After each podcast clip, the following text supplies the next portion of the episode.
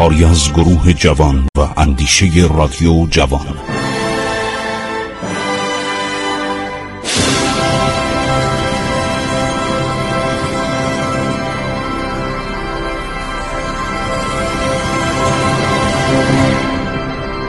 بسم الله الرحمن الرحیم. به نام خداوند بخشاینده مهربان من خسرو معتزد هستم با شما صحبت می‌کنم. در برنامه عبور از تاریخ. یادتون باشه همه روزه به وقت تابستانی و زمستانی ایران ساعت چهارده و سی رو فراموش نکنید. رادیو جوان. خب عرض شود حضور انورتون که اشاره داشتم می‌کردم به جنگ جهانی دوم. از جریان نقشه انگلیسیا برای ایجاد دولتی در مشرق ایران صحبت کردن رسید به جنگ جهانی دوم. یه اشاره خواستم بکنم که خیلی نکات جالبی میگه. میگه در مشرق زمین مردم مرتب دارن میمیرن در جریان جنگ جهانی دوم. مسئله حیات. حیات تمام این کشورهای خاور زمین به بهداشت مربوط میشه. آماری که به وسیله اداره بهداری ارتش آمریکا در خصوص مالاریا در مصر و ایران و عراق تهیه شده یکی از قدم های بزرگی است که پس از جنگ تکمیل خواهد شد. پنجره های پردهدار مواظبت کامل خدمتکاران خوش کردن آبهای ساکن باطلاق پوشیدن کفش های مخصوص پشه زدن پشه بند اینا خیلی مهم بوده چون پشه پر بود. هر جا می‌رفتید پر از پشه بود. من خودم یادم میاد خانه عموم می‌رفتم همین خیابان بهارستان بود. خیابانی که از دروازه شمیران میره به بهارستان. تو حیات که میشستیم چراغ که روشن می‌شد باور کنید میلیون ها پشه دور این چراغ برق جمع می‌شد. اصلا آدم نمی‌تونست بشینه غذا بخوره. همه اینا رو خوشبختانه در طول این صد سال اخیر برطرف کردیم. ویندل ویلکی نوشته که ایرانی ها و سایر مردم مشرق زمین از خطر مالاریا مسئول نیستند. یک شخصی است به نام محمود دانشور. این کتابی نوشته به نام دیدنی ها و شنیدنی های ایران. رفته بندر عباس میگه تو بندر عباس مردم تب می‌کردن تب مالاریا. تمام این نوایی که الان بهشت شمال ایران واقعا بهشته من سوئیس دیدم. باور کنید مازندران و گیلان از سوئیس به مراتب زیباتر و جالبتر هستند تمام این مناطق پر از پشه بود. پشه آنوفل. و باید امشی بزنن. یعنی یک موادی شرکت نفت انگلیس و ایران تهیه می‌کرد امشی به این می‌گفتن. اینا رو باید امشی بریزن. یعنی این مواد نفتی رو بریزن تو این باطلاق ها که خشک بشه و مردم اینقدر تب نکنن. تمام نوایی شمال ایران و نوایی جنوب ایران مالاریا بیداد می‌کرد. مردم تب می‌کردن تب نوبه داشتن. و یه نکته دیگه آبهای جنوبم براتون گفتم که کرمی بود که در بدن ایجاد می‌شد. کرم پیوک بیماری کرم پیوک. بهش میگم پیوک بیماری کرم گینه. تمام این نوایی جنوب ایران مردم دچار این می‌شدن.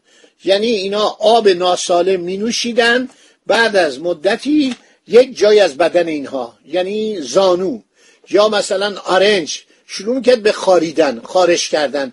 وقتی اینو میخاروندن باز می‌شد یه زخم می‌شد یه کرم سرش میومد بیرون. باور می‌کنید؟ یه کرم میومد بیرون. کرم پیوک معروفه. در خیلی از کشورها هنوزم هست. الان در گینم بهش میگن کرم گینه. بعد ورداشته نوشته که نابود کردن پشه به اندازه یکی از بزرگترین مبارزات بشره. و من هر جا که رفتم از نیویورک تا بغداد نوشته تو ناپلم بوده. این بیماری بوده.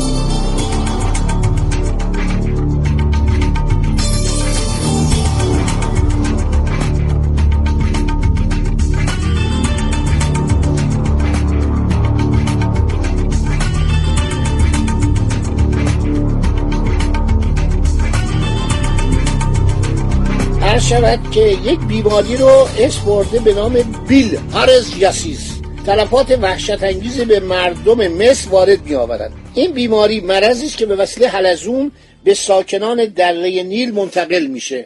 مصریانی که آب مشروب یا استهمام خود را از رود نیل یا از کانال هایی که از آن منشعب می شود تهیه می کنند تلفات بزرگی از کلی امراضی که به وسیله آب منتقل می شود به آنها وارد می شود این مسئله تنها با برطرف کردن حلزون ها کاملا مرتفع نمی شود بلکه باید مصری ها آب تصفیه شده استعمال کنند که بعدها دارای عرض شود که این وسایل شدند. در تمام مناطق گرم این کشورها تراخم چشم کودکان خردسال را کور کرده است. من نمونه را در کوچه های قاهره و بیت المقدس و بغداد مشاهده کردم. با مواظبت های طبی و جلوگیری های مختلف نمی‌توان کاملا این امراض را نابود کرد مگر آنکه مردم از خود حشرات را به کلی دور نمایند. تنها راه آن زندگی کردن در اتاقهای سرد و پردهدار است. بزرگترین نمونه وحشت انگیزه این ببینید قرن بیستم ها این 1942 یعنی 1921 حالا ببینید در قرن 19 هم مردم ایران چه بلایی داشتن. بزرگترین نمونه وحشت انگیز عدم رعایت اصول بهداشت رو در تهران مشاهده کردم. آب مشروب شهر از میان جویهای سرباز از کنار خیابانها جاری است. مردمان خود و لباسشان را در آن میشویند. پس از آن داخل منازل شده و این آب بعدا به مصرف شرب و پختن غذا می‌رسد. بسیار شگفت انگیز است که بعضی از اشخاص در بیت المقدس و قاهره به من می‌گفتند بومی های این نواحی بهتر از آن چیزی که در اختیار دارن چیز دیگری لازم نخواهند داشت. افغانستان هم همینطور.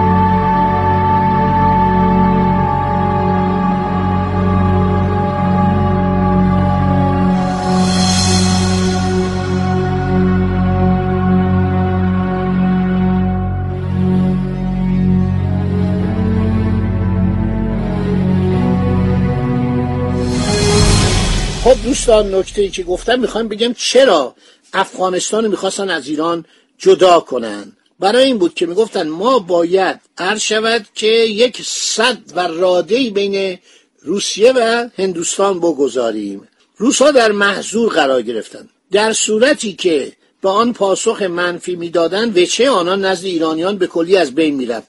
چی میگن؟ میگن شما تضمین کنید انگلیسی ها پالمرستون که ایران باید بمونه. یک زمانی بود یه زمانی هم تقسیم کردن. قرن بیستم اومدن ایران به سه قسمت بعدم به دو قسمت تقسیم کردن. بعدم که قبالش انگلیسی ها برای خودش می‌خواست ورداره که نتونستن دولت انگلستان. 1919 بر اثر بیداری و هوشیاری ملت ایران.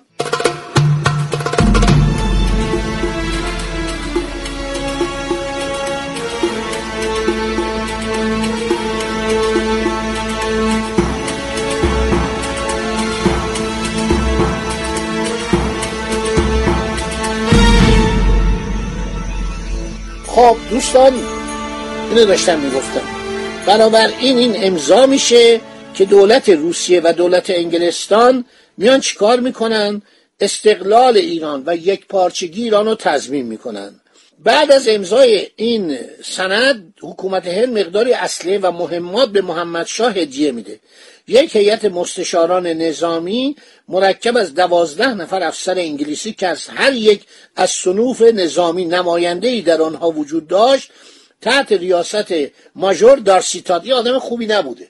میرزا صالح شیرازی که دانشجو بوده زمان عباس میرزا قبل از قرارداد گلستان میره به انگلستان میگه این خیلی گدا بود. خیلی آدم گدامنشی بود خیلی آدم پستی بود. پول ما رو نمی‌داد غذای ما رو نمی‌داد. عرض شود که نمیذاش به ما زغال بدن هیزم بدن برای زمستان. ما سردمون بود و در مخارج بسیار صرف جویی می‌کرد به نفع جیب خودش. حالا این اومده ایران فرماندهی هیئت مستشاری انگلستان رو داره که ارتش ایران رو تعلیم بدن. از ابتدای کار ایرانیان نسبت به افسران مزبور با اعتیاد رفتار می‌کردند. محمد شاه که نسبت به انگلیسی ها سوء زن به هیچ وجه با آنان اعتنا و پشتیبانی نکرد. یکی از عللی که پشتیبانی نکرد نسایه قائم مقام بود. انگلیسی از قائم مقام خیلی بدشون میومد برای که مستقل بود. همیشه میگم اینا دزدن. اینا اومدن مملکت ما رو بدزدن غارتگری می‌کنن. گاسپار دروویل میگه این سلاحایی که به ایران تحویل می‌دادن فانوسکه که تحویل می‌دادن به اصطلاح فلزاتی که برای ذوب اصله تحویل می‌دادن همش تقلب بود. ده جور اینا سو استفاده می‌کردن. گفت اگر مثلا سالی دیویس هزار تومن ارتش ایران کمک می‌کردن از این دیویس هزار تومن مثلا فکر کنید صد هزار تومن پول خودشون بود. به عنوان افسر و مستشار و در جدار و گفت هر کدوم از اینا گاسپار دلوولی خیلی افسر فرانسوی باهوشی بود و همه این اقلام رو نگاه می‌کرد. گفت اینا این پول بیشتر به جیب می‌زنن و چیزایی که به ما میدن مثلا فیتیله می‌دادن عرض شود که وسایل گلوله توپ می‌دادن. می‌گفت اینا همه توش دلا پهنا به نفع خودشون می‌برن بالا. قائم مقام عرض شود که نسبت به روسیه بدبین بود. پدرش طرفدار فرانسه بود و همیشه نظر به صلاح نامساعد و نظر بدبینانه به دولت انگلستان داشت. باقی ماجرا میماند برای برنامه آینده که برای شما عزیزان همه ماجرا را از سیر تا پیاز به قول قدیمی ها تعریف می‌کنم. خدا نگهدار شما باد.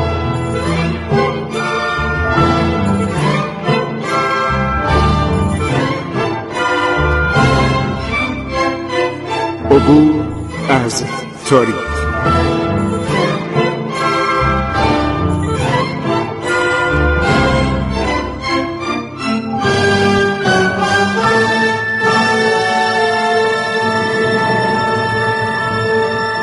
ایران با شکوه.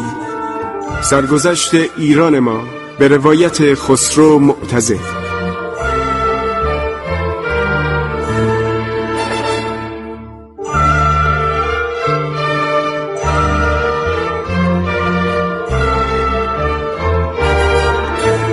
عبور از تاریخ با رادیو جوان.